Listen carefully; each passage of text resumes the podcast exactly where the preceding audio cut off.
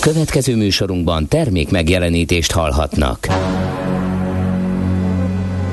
A 90.9 Jazzy bemutatja egy zűrös városban, ahol semmi sem biztos. Csak az adó? Mondom semmi. Ahol a kisbefektetőket senki sem védi meg a tőzsdei kilengésektől, és a sikátorokban leselkedik a kíméletlen hozamgyilkos. Csak négy férfi múlik a közbiztonsága. Hadnagy urak, merre vannak? A mindenre elszánt és korrumpálhatatlan alakulat vigyáz a rendre minden reggel. Ezek az állati nyomozók? Négy férfi egyeset és egy nyalóka. Ács Gábor, Gede Balázs, Kántor Endre és Mihálovics András. Az íróasztal mögül pedig Profit kapitány diktálja a tempót. Humor, emberi sorsok, közönséges bűnözők és pénz, pénz, pénz. Egy különleges ügyosztály. A Gazdasági Muppet Show minden hétköznap reggel a 90.9 Jazzin. De is figyelj, ne csak a bárányok hallgassanak. De miért? Ha nincs pénzed azért, ha megvan, akkor pedig azért. Millás reggeli. Szólunk és védünk. Szép jó reggelt! Szép jó reggelt kívánunk ez a Millás reggel. Jó reggelt kívánok! És a stúdióban egy nagyon megfáradt Mihálovics András. Nem, én egy Ács Gábor paródia vagyok, Most- nem ja, le? Ja, Jó reggelt kívánunk! Mikrofonnál Ács Gábor. Na, jó, ez elég. majdnem, ez majdnem Nem, havas. be voltál. Majdnem havas Igen. sikerült. Igen, uh, uh, ha, na, Na, kezdjük el. Régen voltam rádiós stúdióban, azért vagyok ilyen összeszedetlen. Azt kell mondanom, hogy be volt állítva a mikrofon, egy bizonyos Szögbe. szögben, és ha én ezt a szöget most így változtatás nélkül idehajtom, akkor ez a kép áll elő, az azt jelenti, hogy a, azok kedvéért, akik nem nézik az adást, hogy mégis tudják hova helyezni, hogy az, az ülő húsom az a széknek az utolsó egy negyedén van elhelyezve, és a tarkóm az pedig a, a fejpárnának az alsó András, nem harmadát. lehet kiolvasni rendesen a pólódon a Ja, feliratot. még ez is. Igen. Igen. Úgy. Így. Tök A. Romanes nevűek a házban mennek. Így van. Ugye ez van ideírva. Eh, kényelmes kijavítva. műsort vezetni? Egyáltalán nem. És uh, most, hogy, hogy miért Ács Gábor Kicsit paródiát adok elő, mert ki, azt feltételezem, azt feltételezem, Vagy hogy ez a mikrofon beállítás uh, alapján, hogy Ács Gábor ült itt. De hogy lehet így ülni? Tehát ez borzasztóan kényelmetlen nekem. Próbálj meg, uh, kikapcsolom a mikrofont, hogy ne nyikorogjon, próbálj meg rendeződni.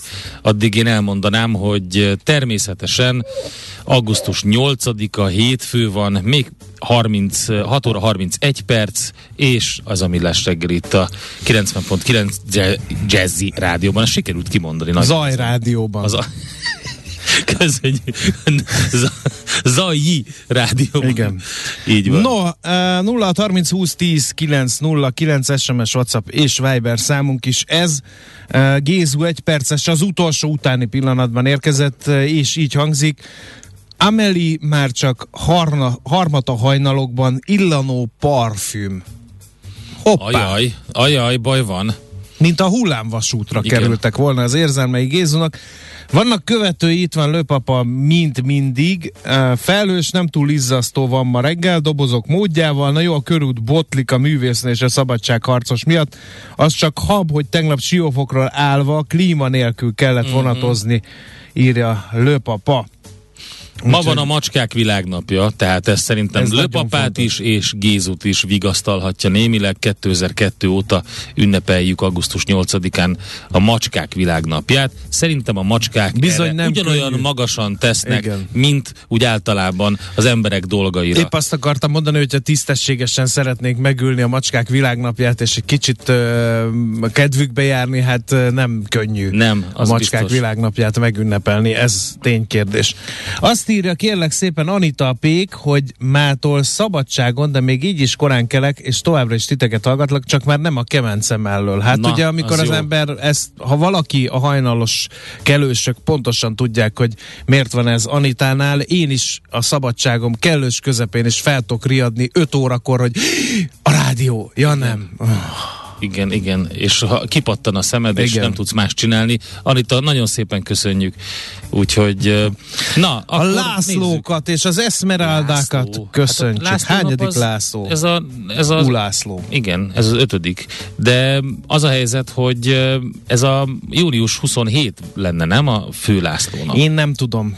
Én már össze vagyok zavarodva a János Tamás László uh-huh. nevek kapcsán, hogy most mindegyik alkalommal tehát valahol orosz rulettet játszik az ember, hogy lacikám, Isten éltesen, joviális mosoly, nem most tartom akkor az olyan kellemetlen, nem? Hát akkor tudod, hogy vagy június 27, vagy augusztus 8, ugye első Szent László tiszteletére Igen. terjedt el é, újra a, a 19. század. De ha van Hartvig nevű ismerősünk, mindenképpen. Hartvig? Gratulál. Igen, Na. gratuláljuk meg, mert... Igen, és Aladin, a kis Aladinok jó, velük mit csinálunk? De jó, de csak egy dével szabad írni, mert magyarok vagyunk. Igen. Nem lehet úgy, mint a rajzfilmben. Bizonyám. Egy dével az Aladint. Bizonyám. Igen. Vigyázni Na, kell. Ö, azt írja Zsolt, jó, ha már Andris itt van, akkor reggel 9-ig csak napi csata legyen, írja Zsolt. Jó. Rendben. Lesz Kezdjük egy napi csata, kezdjük, ami augusztus 10-én volt. Ja, Mindegy. Akkor mi, a miért van ide írva? Mert képzeld el, hogy a Wikipédia úgy tudja, hogy. Ja, akkor, ne, akkor legyen az angliai csata. Az is jó. Csak azt nehezen tudom vázolni az összes. Napi csatának én szeretném javasolni 2007-ben ezen a napon adták át a Köröshegyi viaduktot. Hát az micsoda az napi csata volt. volt. Igen. Sose felejtem el uh, egy korifeus, akinek sem a nevét, sem a beosztását nem mondhatom el. Egyszer fehér asztal mellett uh, néhány pohár uh, jó mm-hmm. kis műrmüle elfogyasztása mm-hmm. után feltettem neki, után? feltettem neki a kérdést, miután évek óta áll a, állt a bál, és még, uh, még a humoristák is tolhegyre tűzték a körösegyi viaduktot, hogy szükség volt erre körülnézett, mint aki attól tart, hogy Stirlitz megfigyeli messziről színházi távcsőjén keresztül, majd intett a fejével egy nemet. Hát figyelj, figyelj, sok mindenre nem volt szükség, de kadarka alagút kell, igen. Körös, az is szép. Körösegyi viadukt kell. Viszont annak egy, egy, legalább egy haszonélvezőjét van szerencsém legalább futólag ismerni. Egyet, Annak a, az, az arról a gazdáról van szó, aki a kadarka alagút ja, ja nak a tetején a barackosát uh-huh. ö, lengette a szél, majd kisajátították, és Igen. állandóan beomlott, összedőlt, majd hát, azután amikor beomlott. kifúrták az alagutat, ugye Igen. akkor kellett hordani a tetejére még egy kis löszt, hogy legyen is értelme, különben csak egy ilyen vájat lett volna az egész. Ő azóta van. is nagyon jó szívvel gondol, Nézd, a, nagyon szerintem a Köröshegyi Völgyhíd egyébként ott is voltak biztos kisajátítások, de szerintem ott is nagyon nagy de Én azt gondolom, hogy ez egy nagyon klassz dolog. Én onnan szerettem nézni a Balatont. Én... És van egy remek kávézó ott a tövénél, nem hallottad még gurmékám? De, hallottam, nem de nem mindig akkor jut eszembe, amikor, amikor már vagyok igen, a tetején, igen. és akkor onnan már nehéz. Még vissza ehhez az egészhez, azért az M6-os, meg az egész építkezés az jó volt ott Szexárdnak és a környékének. Volt olyan borászat, ami ott a, kinőtt a semmiből hirtelen ennek hatására, úgyhogy én azt gondolom, hogy ez egy hogy is mondják ezt, közösségformáló és uh, helyi gazdaságot növelő ereje volt. Ez mind meg a közösséget egyberázta, igen, van, igen, igen. Na. No, az angliai csata az ugye 1940-ben állítólag ezen a napon kezdődött, Hitler összevonta a szemöldökét, és azt mondta Göringnek, hogy induljunk.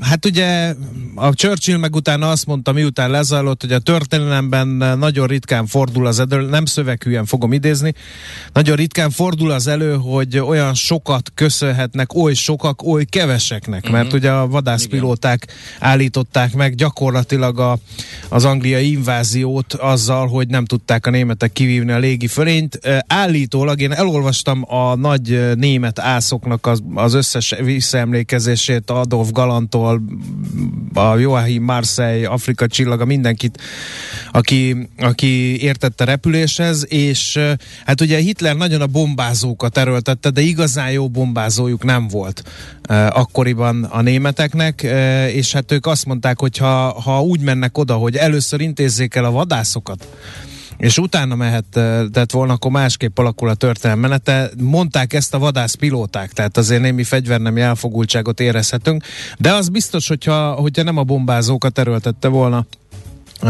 a német hadsereg, akkor lehet, hogy egy kicsit megnehezítette, mert, mert hogy így is. Uh-huh. Tehát, hogy voltak olyan pillanatok, amikor, amikor hát egy hajszálon függött az, hogy átbillen a mérleg egyik vagy másik serpenyője, de aztán szerencsénkre ugye a jó Jedik nyertek, és hát így emlékezzünk meg, ne csak azokra az angol pilótákra, akik életüket, meg fiatalságukat, meg vérüket áldozták azért, hogy majd ilyen világba éljünk, hanem a német pilótákra is, akik megtették a kötelességüket, bármilyen reménytelen ügy mellett tették ezt. Hát figyelj, ez egy, ez egy érdekes korszak volt, főleg azért, mert Churchill nagyon jókat tudott mondani. Ugye Igen. mondta, ő mondta akkor azt, hogy blood, sweat and tears. Igen. Majd jöttek az amerikaiak is azt mondták, hogy earth, wind and fire, Igen. és így meg volt oldva minden. Igen, ez a második világháború rövid története. Igen. Na, mehetünk tovább. Mit akartam akartam még egyébként az angliai csatáról elmondani, azt már így most nem tudtam, az Earth, Wind and Fire egy kicsit összezavart, bevallom neked őszintén. Wilbur Wrightról szerettél volna beszélni. Igen, a Le Mansban volt, Bizony. amikor a Wright fivérek először szerepeltek nyilvánosan 1908 augusztus 8-án történt meg ez. Milyen furcsa, hogy az angliai csata... ugye? Tehát, hogy az angliai csata megvan, hogy a La, La, Le Mans csatorna igen, egyik igen. feléről a másikra röpködtek, és ott küzdöttek a pilóták, és hát előtte 1908-ban egy angol pilóta francia oldalon első uh-huh. bemutató repülés, úgyhogy... Amerikai, nem? Hogy amerikai ah, volt? Bizony, a Wilbur? Bizony, mind a kettő. Most megint tanultam el. valamit. Látod? Köszönöm Ezért mondtam, ezzel. hogy Earth, Wind and Fire, tehát ja, ők igen. tudták. Na, akkor mm, születésnaposokat is üdvözöletünk. Már a törzshallgatóink e, aktívak, és megírták, hogy e, Marian Wignek e, eredeti neve Uh, vagy Marian Goldnak, bocsánat, eredeti neve Hartwig volt. Úgyhogy az Alphaville-ra emlékezzünk mindannyian. Na, azt mondja, hogy 1790 Kölcsei Ferenc, magyar író költő, a himnusz szerzője. Érdemes az őról a szóló nyári Krisztián opuszt elolvasni, nagyon sokat tanulhatunk uh-huh. Kölcsei Ferenc rejtett oldaláról, hogy finoman fogalmazok, 1790-ben született augusztus 8-án. Aztán én egyik kedvenc Zapata. történelmi hősöm, Emiliano Zapata. Zapata. Nagyon-nagyon érdekes élete a volt, ne, és a, a működése. filmjelzett filmet ajánljuk minden. Hé barátom, itt van. Zapata. Zapata. És nézzük meg, hogy milyen jellegzetesen mexikói bajuszt hordott Emiliano. Tényleg. kérem szépen. Gyakran már, emlegették. Már, már egyébként valahogy én úgy érzem, hogy egy ilyen bajusz a magyar parlamentben simán. Simán, bármikor. Igen. És hát, hogy mondjam, a halála nem volt olyan dicső, mint az élete, mert meg utána körbehordozták mindenhol, mm, hogy a, ugye elhiggyék az alacsonyabb néprétegek, hogy a nagy vezér tényleg elhunyt. Azt mondja, hogy április 10-én reggel 8 órakor Zapata és emberei megérkeztek egy helyszínre, hogy hát beszéljenek a, a győzelemben egy fegyverüzletről. Ekkor elterjedt a hír, hogy ellenség közelít, de ez nem volt igaz és amíg egyik képviselője fegyverek átvételre tárgyalt, addig meghívták ebédre Zapatát. Ő először nem akart beleegyezni, végül délután két óra táján elrendelte, hogy jöjjenek vele, és akkor a többiek meg vigyázzanak addig az üzletre, és amikor belépett az ebédlőbe, akkor közvetlen közelről lelőtték, és a holtestét azt konzerválták, és, és hát közszemlére tették ki. Akkoriban egyébként a vadnyugaton is híre volt, ha egy ilyen egy nagyobb banditát elkaptak, akkor közszemlére tették ki, a, András, hogy mindenki elhiggye. Most mi történt. néztem Igen. meg pontosan, hogy Marian Gold, ugye, a német, híres német szintpop banda, az Alphaville frontembere volt, biztos emlékszünk rá mindannyian a 80-as évekből, hát hogy most teljesen máshogy néz ki, de hogy ő, neki eredetileg az volt a neve, hogy Hartwig Scheierbaum. Úgyhogy ez hát így nehéz, csodálom, lehetett, hogy... nehéz lehetett volna az Alphavilt berobbantani. A szintetizátoroknál Hartwig Scheierbaum. az úgy nem működött, igen. igen. Na, gyorsan szaladjunk végig, mert nagyon-nagyon sok notabilitás előtt tisztelekhetünk. Ma reggel például Dustin Hoffman, kétszeres Oscar-díjas amerikai filmszínész, producer, uh-huh. 1937. augusztus 8-án született. Mi a kedvenc? Nem érezes embert nem mondani. tudom. Hát nézzük már meg Renget, a kis nagy ember. Kis nagy ember, Na. jó, rendben, de nem az a kedvenc. Nem az? Nem, nem, nem, nem, nem tudom hirtelen. Maraton élet le halál. Talán maraton. Uh-huh. Aha, nem tudom megmondani, de rengeteg.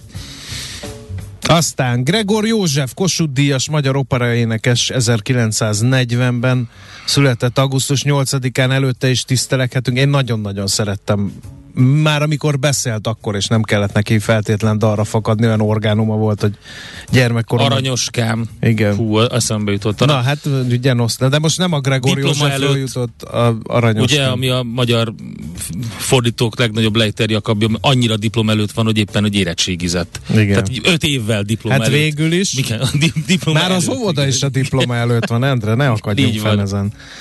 Aztán uh, Keith Carradine, Oscar díjas amerikai színész, ugye emlékezzünk Ja, meg hát, róla is. Bizony, bizony. Úgyhogy ez nagyon fontos. A legjobb eredeti dalért kapott egyébként Oscar díjat furcsa módon. Aztán Magyari Béla, a, a magyar űrhajós, mert ugye kiképzett Igen, űrhajós, de helyette bizonyám. Farkas Berci ment, és 1949-ben született egy napon Keith Carradine-nal. Aztán gyermekkorom bearanyozója Nigel Mansell, brit autóversenyző, egyszeres Forma 1-es világbajnok, mindig volt esélye, azt hittem, hogy szívinfarktust kapok, mikor végre világbajnok lett, mert addig mindig majdnem, majdnem, de nem, és akkor azt hittem, hogy ő lesz az az ember, aki mindig majdnem nyer csak Forma 1-es világbajnokságot, de aztán egyszer évbe ért. Ki Aztán- van még? Kit, kit választanál még? Hát figyelj, uh, én... Uh, The Edge? Igen, a, a, a mi az, szóstok két végéről választanék. The Edge a YouTube írgitárosa, 1961. augusztus 8-án született, és nyissunk a fiatalabb korosztály irányába, aki ilyenkor alszik és úgyse hallgat millás reggelit, de Shawn Mendes állítólag Aha. óriási népszerűségnek örvendő kanadai énekes, dalszerző. Értem. Ezt a lányaimtól tudom. És Michelis 1998-ban. Norbertet meg sem említett. Hát, Hát ő is azt reket autóversenyző, és a Nigel Mansell születésével, ö, születésnapján született ő is. Igen. Tehát fontos. És És, a? Roger, Roger. a Roger, Ro- úgy, vagy Roger? sok hölgy kedvence. A Fédere? Hogyne? Világ első. Hát, Bizony. Ha egy másik műsorban ülnénk, és még itt ülne a zenei szerkesztő, Mhm. uh-huh. szerintem nagyon csúnyákat mondana, hogy uh-huh. nem ismerjük szetről szetre Igen. uh, Rozsé munkásságát. Hát én csak reklámokból ismerem. Én is. Nagyon szeret főzni, mint kiderült, úgyhogy neki küldjük a És következő. az aftershave-vel is meggyűlik a baja időnként. Neki küldjük a következő felvételt, akkor kedves Roger, köszönjük szépen a gyönyörű pillanatokat, köszönjük, hogy több mint 310 héten keresztül vezetted a ranglistákat, az hivatalos ATP ranglistát, és hát akkor küldjük neked és Keresztes Ildikó rockénekesnőnek. Nézz is! Ne csak hallgass! millásreggeli.hu Mielőtt a lapszemlét Igen. elkezdjük, gratulálni szeretnék a kajakkenusoknak. Bizony. Az Nádas már Bence lapszemlébe belefér. És Kopasz Bálint nagyszerű győzelmet arattak ugye a K2-es ö, számban 500 méteren aranyérem, és Kőhalmi Emese pedig megvédte a címét, és Kajak 1-es 5000 méteren. Többiek is nagyon ügyesek voltak, volt még egy ezüst, meg négy bronz. Hát úgyhogy- ezzel kérem szépen a második helyen zártuk a világbajnokságot, olyan eredményes a magyar kajakkenu. Hát mondjuk el a többieket is akkor, mert hogy őket is érdemes. Rendesi Eszter ugye második lett a kajak 1-es 1000 méteren, Luc Anna Csizmadia, Kolos pedig bronzérmesként zártak K1 200 méteren, Noé Bálint, Kulifai Tamás pedig megismételték a 1000 méteren az egy évvel ezelőtti harmadik helyüket, Balla Virág pedig előbb 501-esben negyedikként ért célba, majd az 504-es tagjaként Bragatto Giaddával, Takács Kincsővel és Nagy Biankával bronzérmet szerzett, úgyhogy nagyon sikeres. Halifaxban van, ugye Kanadában a kajakken Igen. világbajnokság. Na, a lapszemlében hát nukleáris tragédia fenyeget Hát Zaporozsjában. ka-. Moszkva és Kiev egymást vádolja, a Dél-Ukrajnában van ugyanis ez az Zaporozsja atomerőmű, ott lövöldözés tört ki, az ukrán hadsereg rakétát lőtt ki az atomerőműre, állította az orosz fél, az ukrán energoatom nukleáris hatóság viszont azzal vádolta az oroszokat, hogy ők maguk lőttek az általuk ellenőrzött telephelyre. A támadás egy kiégett nukleáris fűtelemek tárolására szolgáló létesítményt ért, és megrongálta a sugárzásmérő érzékelőket. A vállalat arról is beszámolt, hogy az orosz személyzet több száz tagja nem sokkal a robbanás előtt bunkerekben rejtőzött. Nagyon is valós a nukleáris katasztrófa veszélye, amely veszélyeztetheti a közegészségügyet és a környezetet Ukrajnában és azon túl. Ezt a Nemzeti, Nemzetközi Atomenergia Ügynökség vezetője mondta, úgyhogy kéretik komolyan hát, aki nincs venni. tisztában az, hogy mi történik, ugye ezt az atomerőművet, a, a zaporozsiai ö, üzemet az oroszok tulajdonképpen élő pajsként használják, tehát oda szépen be ö, vitték a mindenféle fegyvereiket, lövegeiket, és ö, onnan ugye szabadon lőhet, onnan szabadon lőhetnek, a rakétavetőkkel, amiket oda telepítettek, mert, mert ugye azt nem érheti támadás, hiszen nukleáris katasztrófát elvileg senki nem akar kockáztatni, hát az elvileg az Igen. nagy kérdés.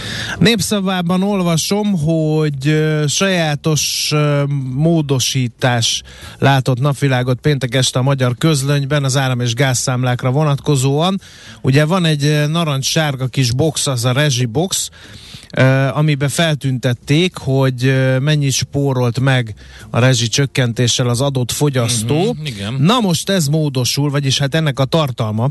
Az augusztus 1 után kiállított számlákon már nem azt tüntetik fel, hogy 2013. január 1 -e előtti tarifákhoz képest mennyivel kevesebbet kell fizetnünk, hanem azt, hogy mennyibe kerülne a termék piaci áron, és ehhez képest az átlag fogyasztás alatti rezsicsökkentett tarifával együtt végül mennyivel alacsonyabb Mhm. a számla, tehát tulajdonképpen a rezsi emelés csökkentésként tüntetik fel, írja a népszava. Csodálatos.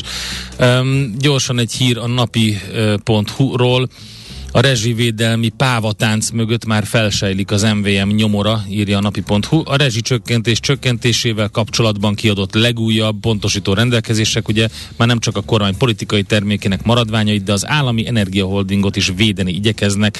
Létrejön egy szervezet, amely levenni a cipelhetetlenné vált terhet az MVM hátáról, és szintén erre a péntek este megjelenő magyar közlönyös történetre hivatkozva e, írják, hogy jön a rezsivédelmi szolgáltató. Nagyon jó. Uh, Indexnek a címlapi anyaga uh, azt jósolja, hogy hiába vannak korlátozások, napokon belül elfogyhat az üzemanyag. Bújdos Eszter, a holtankoljak.hu ügyvezetője úgy gondolja, hogy augusztus közepe kritikus lesz az üzemanyag ellátás szempontjából, uh, mert hogy már a MOL úgy döntött, uh, hogy egy autós egy nap csak egyszer tankolhat, független attól, hogy milyen áron veszi az üzemanyagot. Más társaságok is alkalmaznak ko- korlátozásokat, az OMV-nél 50 litert lehet egyszerre tankolni, a Shell-nél max 80 ezer forintot lehet üzemanyagra költeni, a Lukoilnál pedig egyszerre 20 liter törlé, töltését engedélyezik, gyűjtötte össze az ATV.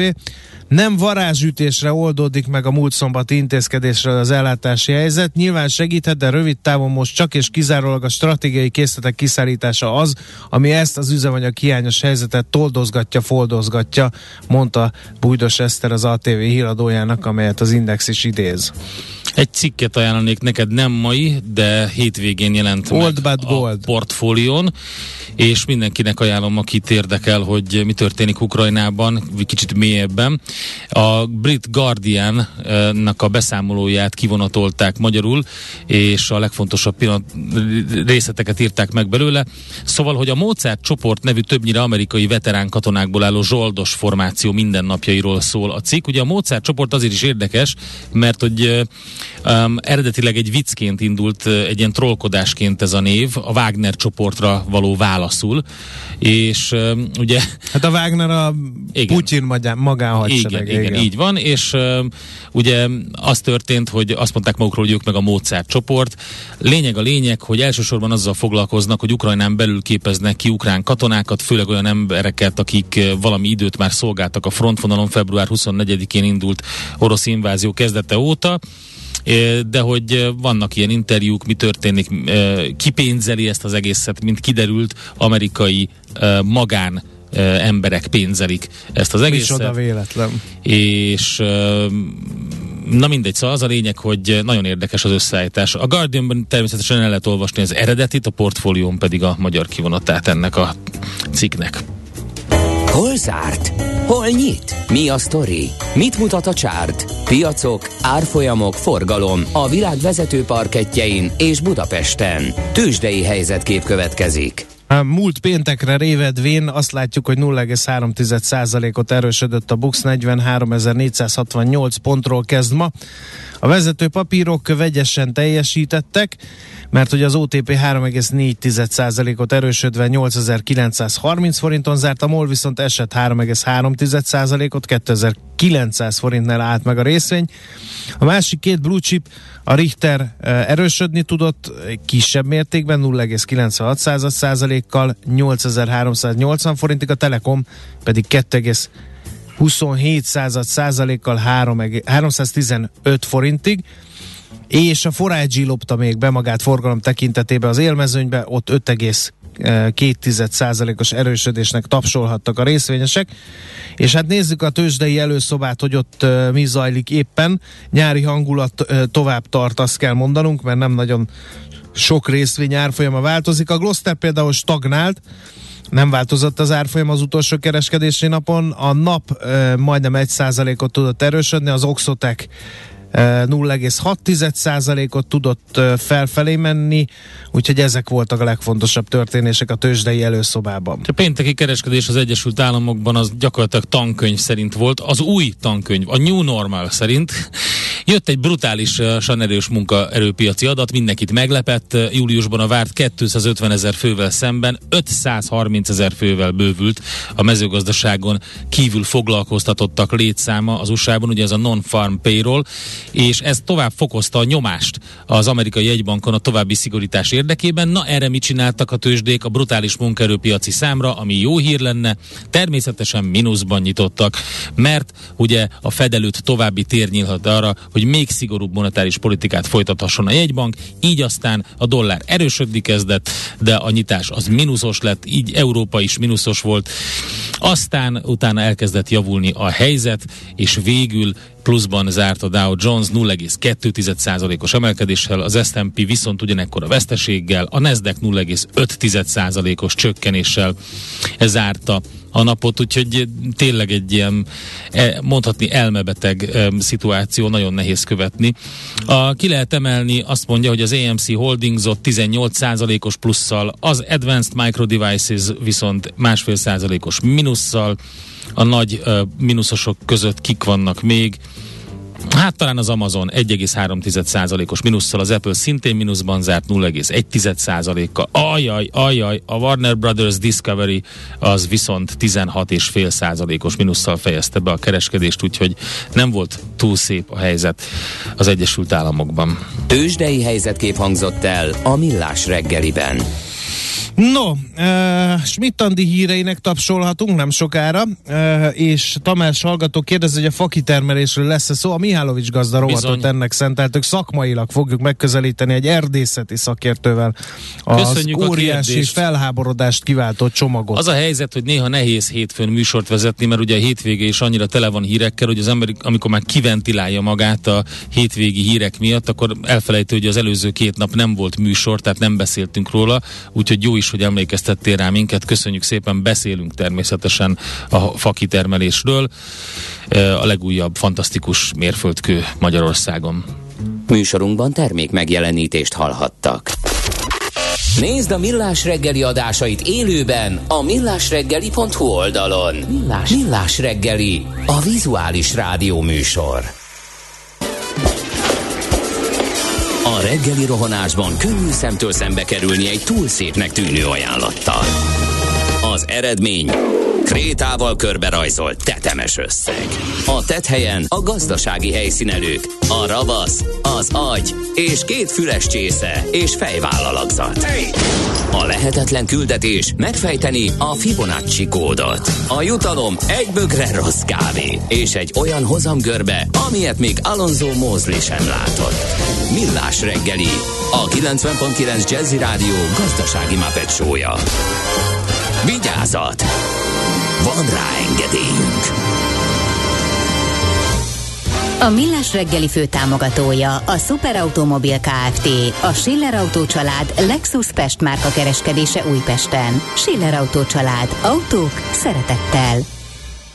Jó reggelt kívánunk, 7 óra 8 perckor folytatjuk a Millás reggelit itt a 90.9 Jazzy Rádion Kántor Endrével. És Mihálovics Andrással.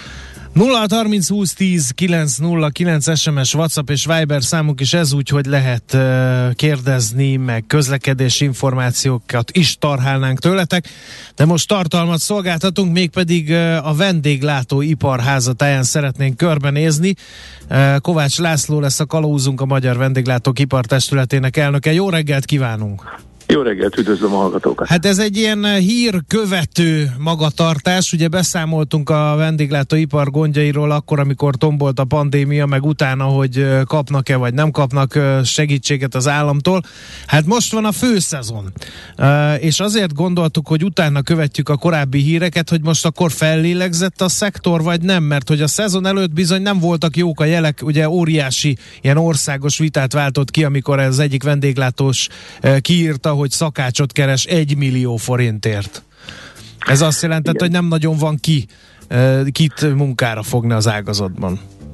Igen, hát tulajdonképpen a, a munkaerő gond az továbbra is létezik, és nagyon-nagyon húsba vágó, és nem csak most, hanem a munkaerő problémának a legsúlyosabb következménye az lesz, hogyha egy vendég nem érzi jól magát valahol, és negatív élménnyel távozik, akkor oda nem megy vissza, mint, hogyha, mint, mint ahogy ezt egy nagy klasszikus a vendéglátásnak Jakafi László mondta, a vendég a lábával fizet.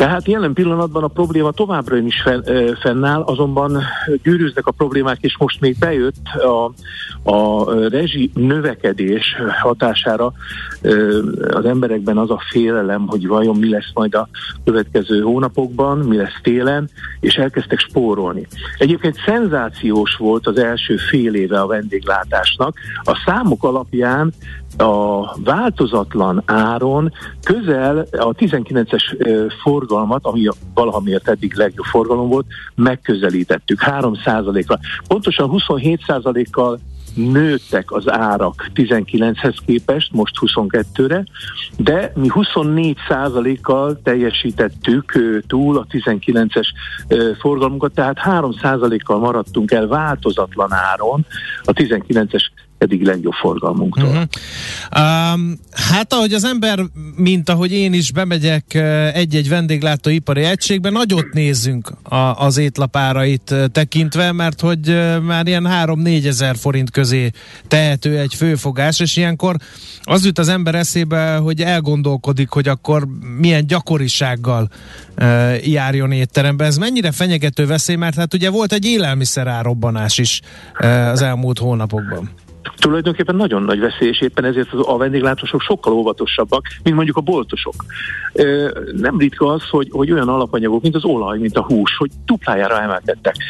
Arról úgy nem hallottam olyan nagy fájdalmas megjegyzéseket, kommenteket, hogy ha Istenem, miért kerül az olaj kétszer annyira, de, vagy több mint kétszer annyiba. 600 forint volt, most 1400 forint megy ettől nagykeráron egy liter olaj. Uh-huh. Nekünk muszáj valamilyen szinten érvényesíteni. Az indokolt 30-40, akár 50 százalékos áremelés dacára a vendéglátósok mindössze 18 százalékot emeltek átlagosan. De muszáj, hogyha ezt nem teszi meg, akkor, akkor nem lesz nyereséges, akkor nem tudja az üzletét fenntartani. Nem marad ö, semmi haszon, nem marad tartalék arra, hogy fejleszen, illetve hogy életben maradjon akkor, amikor majd jönnek a nehezebb hónapok, mondjuk télen. Be is zártak nagyon sokan. Pontosan 3400 üzlet zárt be, 19-hez képest 51 ezernél valamivel több volt, most 48 ezer alá esett az üzletek száma. Jelentős számban Budapesten, a belvárosban az ital és szó, italárusító és szórakozó helyek zártak be. Uh-huh. Ez elsősorban az inflációnak vagy a munkaerőhiánynak köszönhető? Nem, az elsősorban a, vendéghiánynak. Tehát uh-huh. az, hogy nem volt vendég eh, a pandémia következtében körülbelül két éven keresztül. Volt olyan, amikor teljesen lehetetlen volt dolgozni, nem volt szabad vendéglőbe járni, és nem volt szabad nyitva lenni. Ennek következtében hát a, a rezsidíjak, például a bérleti díjak nagyon sok helyen nem csökkentek, és kénytelenek voltak a vendéglátósok drasztikus lépést meghozni és még sajnos nincs vége. Na most um, félve kérdezem vendégként, és nyilván védenie kell a mundér becsületét, de őszintén érdekel a véleménye. Nem lesz ránk egy olyan dolog, hogy, hogy az árakat megpróbálják egy kicsit a minőség rontásával kompenzálni, hogy megmaradjanak azok az árak, amire bejön a vendég, de hát nyilván beszéltünk például a cukrászokkal, akik azt mondták, hát hogy igen, most már annyiba kerül egy, egy szelet torta, ha mindent beletesznek, amit nem fog megfizetni a vendég. Nem fél egy kicsit a vendégletes színvonalának csökkenésétől? Nem hogy félek, hanem sajnos már meg is élem. Tehát mi is magunk is érezzük és tudjuk, hogy rendkívüli ö, negatív hatással van, és, és nem csak az árak emelkedése, hangsúlyozom, a legrosszabb hatással a munkaerőhiány is ennek következtében a, a vendég negatív tapasztalata van a legrosszabb hatással a majdani forgalomra. Tehát nem attól fog csak csökkenni, mert az, hogy egyébként kibált az emberekben egyfajta óvatosságot az áremelkedés, ez teljesen természetes dolog, hogy csökken magától az áremelkedésektől.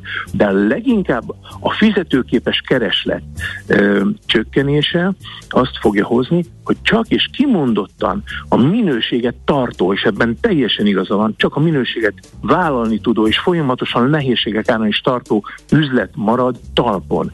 Egyébként pedig szépen fokozatosan elkopnak az, arról a helyről a vendégek, mert hogy egyébként nincs is szükség sajnos a csökkenő kereslet mellett ilyen forgalomra. Ha ö, visszatérhetek egy mondat erejéig, 3400 üzlettel kevesebb ö, csinált meg majdnem akkora forgalmat, mint 19-ben 51 ezer. Tehát képesek a vendéglátósok kevesebb számban is nagyobb forgalmat produkálni, igaz, hogy iszonyú nehezen, munkaerőhiány, stb. stb.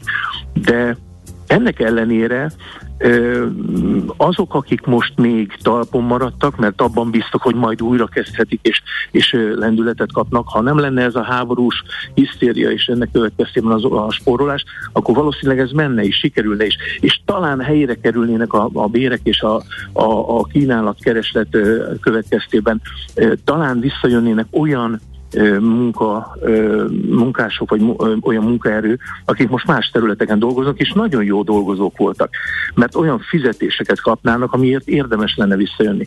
Ez jelen pillanatban a legnagyobb rákfené a vendéglátásnak, hogy nincs megfelelő mennyiségben szakképzett, jó minőségű munkaerő, ennek következtében fognak sokan elsorvad, és nem feltétlenül csak az áremelés és a, az energiáremelés hatására. Épp az energiaáremelést akartam kérdezni, hogy hát ugye munkaerőhiány, pandémia, élelmiszerárobbanás, most még energia is, hát ezt hogy lehet kimozogni, kigazdálkodni? iszonyú nehezen, és hát mint, mint a, a turizmus talán a legérzékenyebb ágazata a, az összes uh, katasztrófának és minden negatív hírnek, ezért mi vagyunk az első vonalban a turizmus, és nem csak a vendéglátás, hanem a turizmus teljes vertikuma, a, a vendégek először is azon spórolnak, hogyha valami negatív hírt kapnak, ami, ami számukra nem létkérdés. Tehát a táplálkozás kiskereskedelem nem sínylette meg a bolti kiskereskedelem, élelmiszerkereskedelem a pandémia időszakát, hiszen az embereknek meg kellett venni a nyersanyagot a, a főzéshez. A vendéglátás abban a pillanatban nem csak a drasztikus zárások miatt, hanem azért is, mert óvatosságból a vendégek nem mertek menni éttermekbe, amikor lehetett, akkor hál' Istennek azért a, a második, tehát a 21-ről 22-re viradó, vagy forduló év telén nem volt teljes zárás, ez azért nagyon nagy segítség volt a vendéglátósoknak, tehát aki tudott és nyitva maradt, és és ö, addig talpon maradt, annak megmaradt az életben maradás lehetősége avval, folyamatosan üzemelhetett. Sajnos a, a három alapvető tényező, a nyersanyag, az energia és a munkabér mind a három rendkívüli mértékben emelkedett, és ezek határozzák meg az árakat. Igen, hát akkor reménykedünk és szorítunk azoknak a vendéglősöknek, akik szívünknek kedvesek, meg az egész ágazatnak is, mert azért az országnak a, az nem tenne jót, ha így ez a szakma nagyon mély repülésbe fogna. Azért csak jobb kedve van az embernek, ha egy jót eszik valahol, jó társaságban, jó kiszolgálás mellett. Köszönjük szépen az információkat. Én köszönöm, én köszönöm. Minden jót viszont hallásra. Minden jót viszont hallásra. Kovács Lászlóval a Magyar Vendéglátók Ipartestületének elnökével vettük végig, hogy bizony nem könnyű ma vendéglátósnak lenni. Ja, én azért annyiban árnyalnám Kovács László szavait az olaj ártrágulással, hogy azért a sok mindenkinek ö, fájt, többek között az olaj, de minden más élelmiszer is természetesen, meg hát beszéltünk is róla, tehát amikor azt mondta, hogy ő azért nem hallotta erről panaszkodást, hogy ez duplájára emelkedett, de, de igen. sok panaszkodás hát volt. most Révkomáromba tessék elmenni és uh-huh. leülni kényelmesen egy nyugágyba valahol egy ö, nagy hipermarket környékén, hogy mi folyik a szlovákok raklapszám viszik a étolajat ki, aki nem hallotta volna.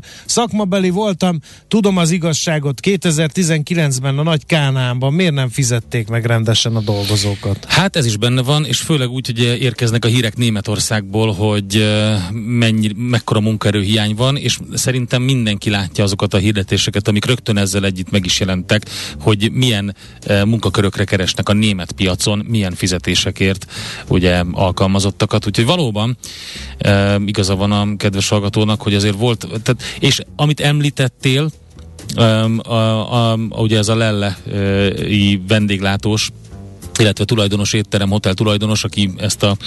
Um, aki egy millióért keresett ezt, szakácsot. Ezt, igen, igen, ezt megírta ezt a kicsit ilyen, ilyen hát figyelemfelhívás, polgárpukkasztás igen, polgárpukkasztás címet, de ő azt, de ő azt nagyon is elmond... félreértették azt a posztot. Félreértették, igen. de ő azt is elmondta ebben a posztban, hogy, hogy, hogy, hogy maga, magának köszönheti a vendéglátás a, a helyzetnek egy részét, jó részét, és pontosan említette ezt, hogy, hogy nem volt rendesen megfizetve ez a munkaerő, tehát nyilvánvalóan ennek van egy, egy magától is egy olyan hatása, hogy a e, jó munkaerő eltűnik. Azt még hozzá kell tenni, hogy aki Balaton környékén, hotelben, e, vendéglátóipari egységben, szórakozó helyen van, az látni, látni fogja azt, hogy hogy amikor a szakképzett munkaerő hiányáról beszélnek, hogy ez miért problémás. Hát én, én azt láttam, hogy gyakorlatilag diákmunkásokkal és 18 év ö, alattiak, vagy hát nagy, nagyjából 18 év körüliekkel van megtöltve minden, akik, hát hogy is mondjam, igyekeznek szegények, de nem feltétlenül tudják ellátni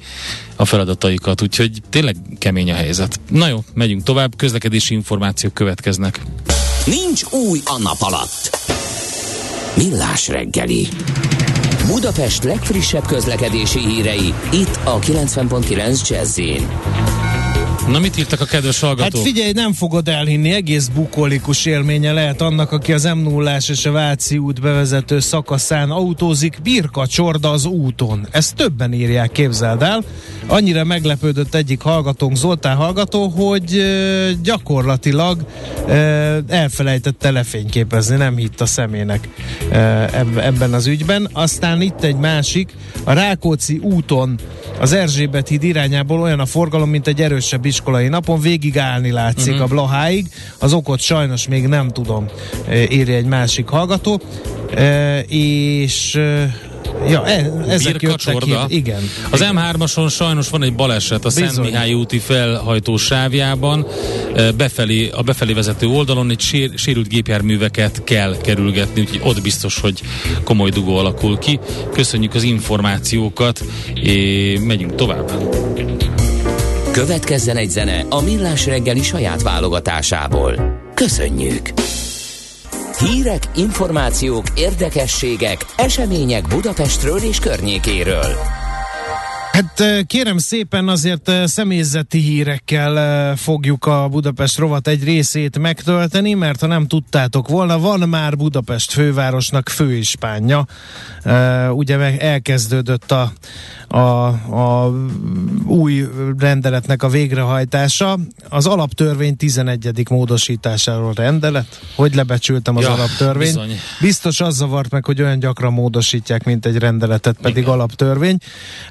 Kérem szépen, nem mindenkinek frissült még az életrajza a kormányhivatal.hu oldalon, de egy biztos dr. Sára Botond Attila személyében Budapest fővárosnak már van főispánja, úgyhogy mindenki nyugodjon meg. Ezt írja a szakmai tapasztalatai között és közéleti tevékenységei között dr. Sára Botond.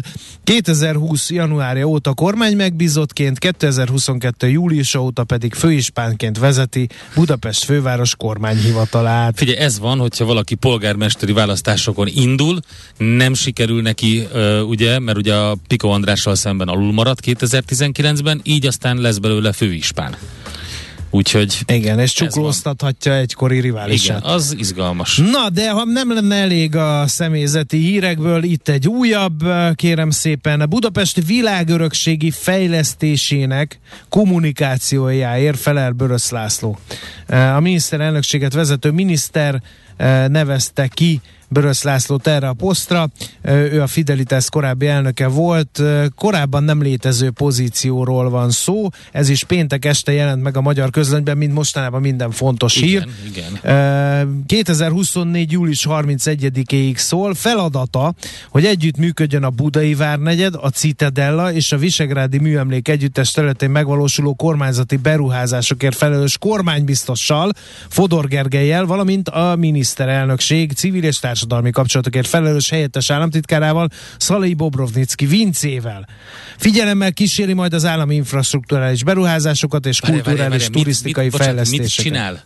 Most mondom, figyelemmel kíséri. hogy, ja, hogy figyelemmel kíséri. Igen. András, én is kitalálok valami új pozíciót, az lesz a feladatod, hogy figyelemmel kísérd majd a technikai személyzet és a köztem lezajló kommunikációt itt a rádióban, jó? E, milyen tiszteletdíjért, mert egy Természetesen, András, azt majd megbeszéljük. koporsóját sem. Azt majd megbeszéljük a benzin jutatásod mellé, és természetesen egy zsák tűzifáért cserébe látod ezt a feladatot el.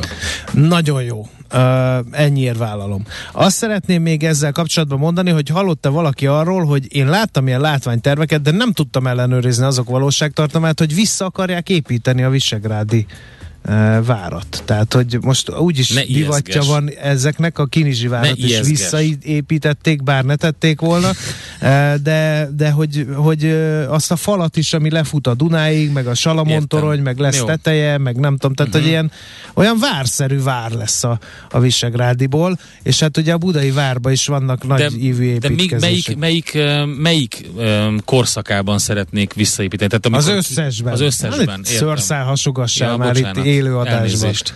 Hát régi dicsőség. Most nem tehetünk arra, hogy a Habsburgok állandóan leromboltak Állandóan minden. így van. Meg az oroszok, meg Igen. mindenki idejött várakat Nem. robbangatni. Igazad van. Na, hát hagyjuk már ezt.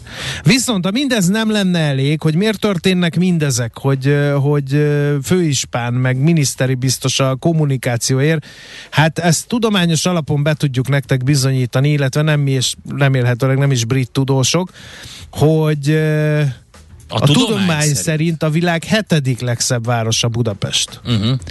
Nem éppen az, amit számszerűsíteni lehet ez a szépség, de attól persze megpróbálkoznak. A legnépszerűbb módja, hogy mindenhol az aranymetszés arányait keresik, abból kiindulva, hogy az ezt tartalmazó formák az emberi szemnek örömet okoznak.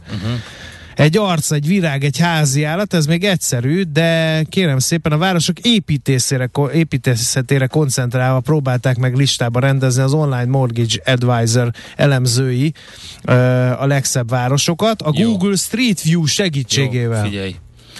Hát amikor az online mortgage advisor, ami konkrétan a nevéből is kiderül, hogy egy, egy, ilyen- egy ilyen ingatlan befektetési tanácsadó, azzal foglalkozik, hogy a Google Street View segítségével megpróbálja megbecsülni, hogy mely városban érvényesül leginkább az aranymetszés elve, hát ott Umberto Eco sikítva röhög a sírjában. Tehát ezt hagyjuk. És visszajár őket kísérteni így, hogy ezt, hú, ezt hú. hagyjuk. Tehát, Na de azért említsük meg, hogy a, a, a legtökéletesebb város az Velence. Igen. Nem a Velencei tó parti Velence, Azt- te laksz, Endre, ne örüljél egy. De az, hogy nem örülök. Második Róma, harmadik Barcelona, negyedik Prága, ötödik Jó. New York, hatodik Atén, és hetedik légből Budapest. kapott, teljesen felesleges listán. Na jó, mindegy. Ott, ahol Peking a 23. helyen van az Hát, aranymetszés mert nem- szabály szerint. hogy- Köszönöm ezt a írt. Mint ha e- most ez még nem lenne elég, Endre, nem tudom, hogy figyelj, én írtetlenül állok a, a, a mezitlábas túraösvények jelensége előtt. Csodálatos. Én, én elhiszem, hogy ez van, de én annyit ö, idézőjelben, mert a mokaszín az És nagyon ezt a sok... darazsak is tudják? Igen. Hogy Kérlek szépen? Mogyoródon új mezitlábas túraösvény nyílt a Gödöllői Dombvidék peremén, De én azt a hittem, kis hogy... erdőben. Ja, jó, akkor Ö, jó. Mert nem, lehetett volna egyet Igen. nyitni ott a ringen, amikor nem száguldoznak egy mezítlábas Tehát arra, túraösvényt, arra és gondoltam, hogy nagyon morbid ostorozni poén. magukat Igen. így körbe-körbe Nagyon, mor, igen. nagyon morbid poén, de ha a rezsicsökkentés csökkentése, meg az élelmiszerár robbanás bejön, akkor országszerte mezitlábas túraösvények fognak spontán létesülni. Na mindegy, különböző anyagú ösvényszakaszokról van szó. lesznek, és utána pedig focipályák, Igen. amikor a tarvágások azok már gyakorlatilag teljesen feleslegessé teszik az ösvény kifejezést. Na mondom, hogy min kéne átmenni mezitláb. Van egy tobozos rész, ezt a felmérések szerint a látogatók 80%-a ki is kerüli. Hát persze. Aztán innen különböző fajta talajokon lehet 100 méter hosszan farönk, tégla, homok, uh-huh. fakérek, gyöngykavics. Aha. És, és utána el bele lehet menni a patakba is. miatyánkat, Igen. és ö, 15 ö, Hozsána néked Sebastian Kneipet, mert hogy a végére, amikor a végére érsz, akkor biztos rendbe jön a gerinced. Így van. 10 perc alatt bejárható, de elágazik belőle egy erdei csapás, ahol egy re- játszótérre lehet eljutni, onnan meg egy fahídon át a patak mentén tovább, tehát nem az csak nem erről ott szól ez az, az a egész. fahíd. Igen. Na, szóval, hogy én uh, Jó, hát köszönöm. igen, Mehet- én ajánlom mehetünk. neked. Én köszönöm, én ajánl- köszönöm, Vagy köszönöm az András. ajánljuk. Így van. Mindig így annak van. ajánljuk, aki nincs itt a mezitlábas túraösvény. Nekünk a Gellért hegy a Himalája. A Millás reggeli fővárossal és környékével foglalkozó rovata hangzott el. Mi várható a héten? Milyen adatok, információk, döntések hathatnak a forint értékére, a tőzsdei hangulatra? Heti kitekintő. A Millás reggeli szakértői előrejelzése a héten várható fontos eseményekről a piacok tükrében. No, hát infláció és infláció, ez a, két varázs szó makrogazdasági esemény naptárunkban az idei, vagy a idei, a mostani héten. Hát a magyar inflációra és az amerikai inflációra e, kell figyelni. Epik Győző, az OTP elemzési központ elemzője pedig majd elárulja, hogy mik a várakozások. Szerbusz, jó reggelt! Jó reggelt, üdvözlöm a hallgatókat. Hát most mindenki vegyen egy nagy levegőt, drága hallgatóink, mert hogy ugye ö, 13 százalékos adat várható, ha minden igaz. Kedden, ugye? Kedden. Igen, igen, ugye kedden jön a magyar infláció, és való igaz, ahogy említitek, a piaci várakozások szerint 13% körül, ö, hát esélyesen inkább némileg fölötte várható a júliusi infláció alakulása. Ez ö, egyébként ö, még mindig emelkedő trendet mutat, mert ugye mindig volt egy vita ö, az év elején arról, hogy meg fog ugrani az infláció, de csak egy ilyen kiszúrás lesz, és utána lassú csökkenés indul el, de hát ez nem így tűnik, hogy így alakult volna. Nem, tehát a tendencia még ugye egyértelműen emelkedő, és hát igazából ugye az a rossz hír, hogy tehát feltehetően az infláció hát talán az őszi hónapok, vagy hát inkább ilyen november környékén tetőzhet. Hát itt ugye történt számos kormányzati intézkedés, ugye a rezsicsökkentés, csökkentés, amik ugye hát elvileg majd a szeptemberi inflációs adatba fog ennek a hatása megjelenni, illetve hát ugye nagy kérdés, hogy mi lesz az üzema- üzemanyagárstoppal, hogy az ö, valóban kivezetésre kerül-e, mint ahogy ö, ugye az eredeti, vagy hát ugye az eredeti bejelentés arról szólt, hogy addig hosszabbítják meg, ö, de ugye, hogyha ha nem hosszabbítják meg tovább, akkor ugye az is lejár. Ö, Úgyhogy mindezeket összetéve ugye azt lehet mondani, hogy az infláció tetőzésén, tetőzését még nem láthatjuk, és az feltetően ilyen november környékén Ilyen- fog ilyenkor- meredek számokat lehetett Ilyenkor látni. számoltok, hogy hol lehet a teteje? Hát természetesen megpróbáljuk, igen, tehát hogy mind ugye a hónapot, mind pedig ugye a mértékét megpróbáljuk számszerűsíteni, és hát további emelkedés várható még ez a 13%-hoz képest is. Hát én olyan adatot láttam, hogy 16,5 százalékra várják a A decemberi tetejét. árindexet. Én 19-et is Na. láttam. Hát igen, ugye vannak ugye különféle előrejelzők, ugye itt nagyon sok függ attól, hogy ki milyen feltevésekkel számol például ugye az üzemanyagárszok kivezetésére, de azt el lehet mondani, hogyha mindent összeteszünk, tehát kivezetésre kerül az üzemanyagárszok, meg, meg bejön a, a, ugye a rezsicsökkentés csökkentésnek a hatása, akkor hát ilyen 18% fölötti infláció sem elképzelhetetlen a csúcson, tehát hogy ugye ez egy hónapra érvényes, nem pedig ugye az egész évre. Jó, hát nem, nem, nem jó hírek ezek, mert már azt, amikor kijött ugye a júniusi 11,7%-os éves áremelkedési ütem a KSH szerint, már akkor lehetett érezni, ugye a fogyasztók érezhették a, az élelmiszerárakban és, a, és az általuk vásárolt fogyasztási cikkekben az emelkedés mértékét, és már az is sokként érte őket. Hát akkor ez az, az, az azt jelenti, hogy nem enyhül ez a típusú nyomás. Nem, ugye a legutolsó inflációs adat közlését követően történt ugye a, a bejelentés ugye a rezsiárakról, tehát ez mindenféleképpen egy nagyon jelentős infláció emelő tétel egyébként, tehát uh-huh. hogy számításaink szerint körülbelül 3% pontot tehet hozzá az inflációs rátához, majd ez, a, ez az intézkedés. Tehát az őszi hónapok folyamán ennyivel emelheti meg az mhm. inflációt. Uh-huh. Nagyon előre szaradtunk és ősszel járunk, de hát a heti adat uh, lehet érdekes.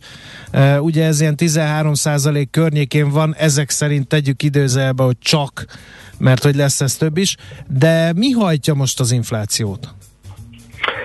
Hát azt lehet mondani, hogy a magyar infláció meglehetősen széles bázisú, tehát nem nagyon lehet kiemelni egy-egy olyan tételt, hogy most tehát hogy, hogy kifejezetten csak ez vagy az hajtja, azt nyilván mindenki érzi és látja, hogy az élelmiszerárak gyors ütemben emelkednek.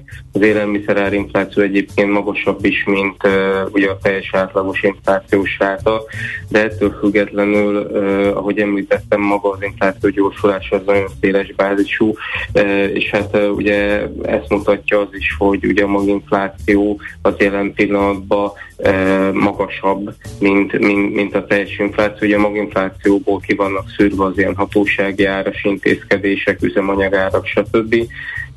És, és ez jelen pillanatban magasabb, mint a, mint, a, mint maga az inflációs mutató. Tehát azt lehet mondani, hogy, hogy ez mindenféleképpen egy széles bázisú infláció, nehéz kiemelni egy-egy, egy-egy történetet belőle, hogy, hogy csak ez vagy a, a MAZ vinni az inflációt.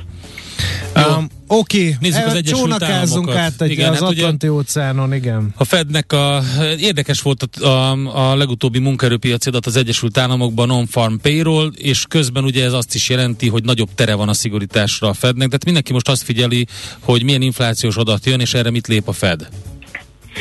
Igen, hát ez egy abszolút kritikus adat lesz most. Ugye azt kell látni a, a tengeren túlon, hogy az elmúlt hónapban 9% fölé gyorsult a headline infláció, a tengeren túlon is, viszont az a jó hír volt az adatban, hogy az amerikai maginfláció a legutóbbi adatközléssel együtt már a harmadik hónapja csökkenést mutatott.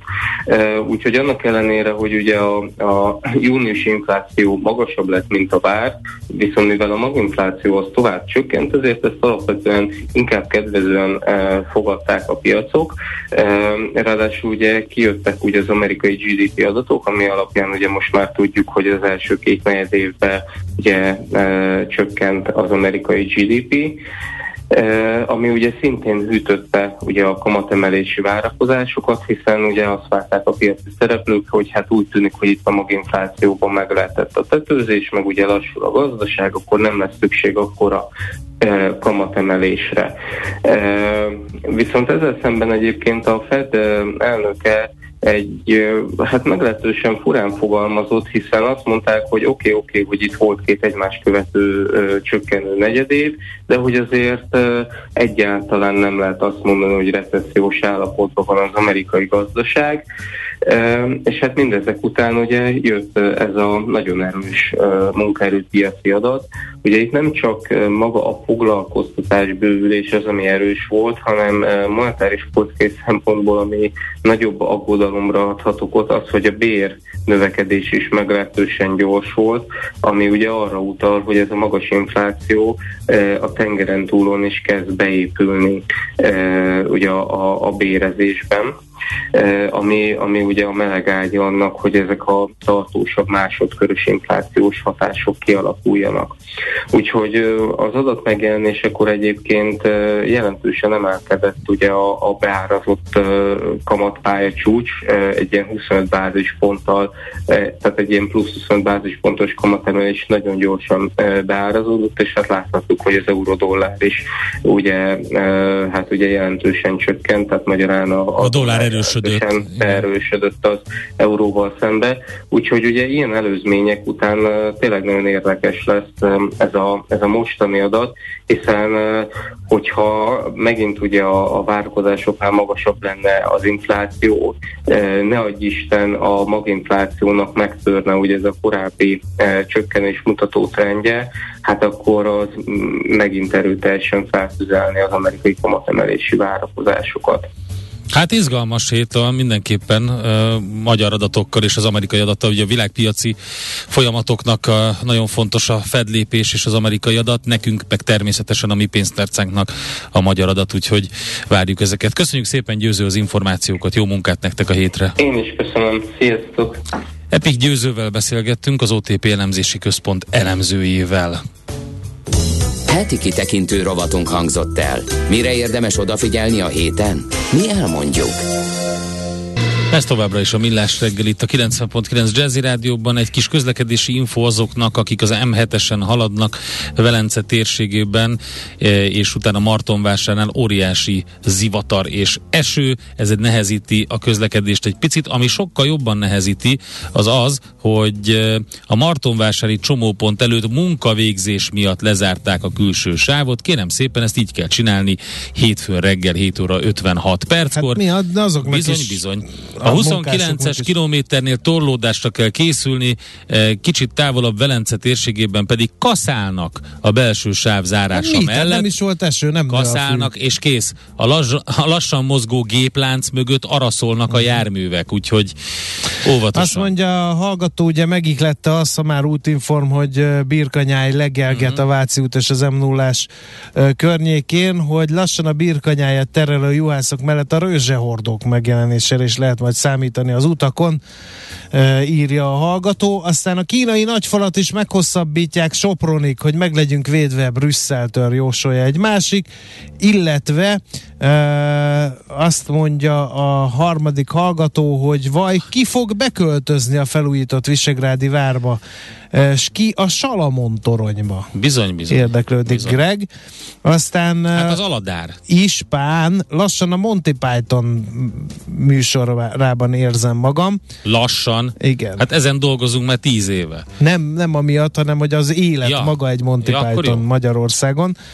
Az elmúlt napokban sűrűbb lett az atomfenyegetettség az eddigiekhez képest is. A médiában vármegyék, főispánok, várépítések, egész egyszerűen megvan az esélye, hogy visszajutunk a sötét középkorba. Az eddig ismert világunk valóban változik globálisan, és nem jó irányba. Nem vagyok pessimista, pártállástól függetlenül háromféle rádiót, háromféle tévét figyelek. Most van értelme ennek, mert nincs olyan forgatókönyvíró, aki izgalmasabb sztorit tudna írni a valóságnál, írja egy hallgató, azt mondja, nem áll rezsi csökkentés, csökkentés. Tudom, ez a pszichológia, ha kétszer mondasz ki pozitív hangú szavakat, rosszat jelent igazából a háttérben. Miért kell becsapni az embereket? Mondjuk ki, ami szintén fedi a valóságot, a rezsi visszaemelés, írja Gábor. Hát ezt így a média átvette ez a rezsi csökkentés, csökkentés, mert uh, a rezsi, rezsi Tetszik vissz... nekünk, tetszik Igen. nekünk, jól hangzik. Igen. Régen volt olyan, hogy húzza a szalagot, de most mit? A bitet húzza, gondolom az előző zeneszám. Ja, nem, hát van, van egy ilyen kis írásra. pedálja, ö, igen. Ez nagyon, van egy ilyen kis pedálja, és néha rálép Paul Weller, igen. és akkor meghúzza. Emlékeztek a Kisvakond Álmodik című rajzfilmre? Igen. Kérdezi Andi. Ott volt az, amikor látszik a férfiassága a rajzfilm Igen, igen, figurának, igen, mert bizony. ősember lesz Bizony. a modern világban, hogy tud boldogulni, erről szól. Igen. Akkor már, már, már a Kisvakond a 60-as években megjósolta, hogy ez lesz. Az, az a szerint. helyzet, hogy a kisvakonban van egy másik rész, amikor gombát tesznek, és minden ilyen nagyon színes lesz. Úgyhogy hát, Nem ez a kedvencem, hanem amikor Érdekes. a kisnyuszi meg terhes lesz. na, az a, így van. És Úgyhogy- ott a szülés folyamata elég plastikusan van igen. ábrázolva. Úgyhogy csak vigyázz, óvatosan a kisvakonddal. Igen. Szerintem ott Zdenek Miller nagyon sok sört fogyasztott, és jó kedvében készítette ezeket. Na, No, hát ennyit tudtunk bele szuszakolni az első másfél órában. Most szerintem adjunk át a terepet, vagy a terepnek egy részét Schmidt-Andi híreinek, aztán jövünk vissza. Szlovákiába kalózoljuk eh, kedves hallgatóinkat, mert hogy a Borostyán úton utazgatva a Balti tengertől már Szlovákiánál tartunk. Gerendi Zoltán és Feledi Botont párosa várja majd a hallgatókat a hírek után. Műsorunkban termék megjelenítést hallhattak. Hé, te mit nézel? Nem tudtad?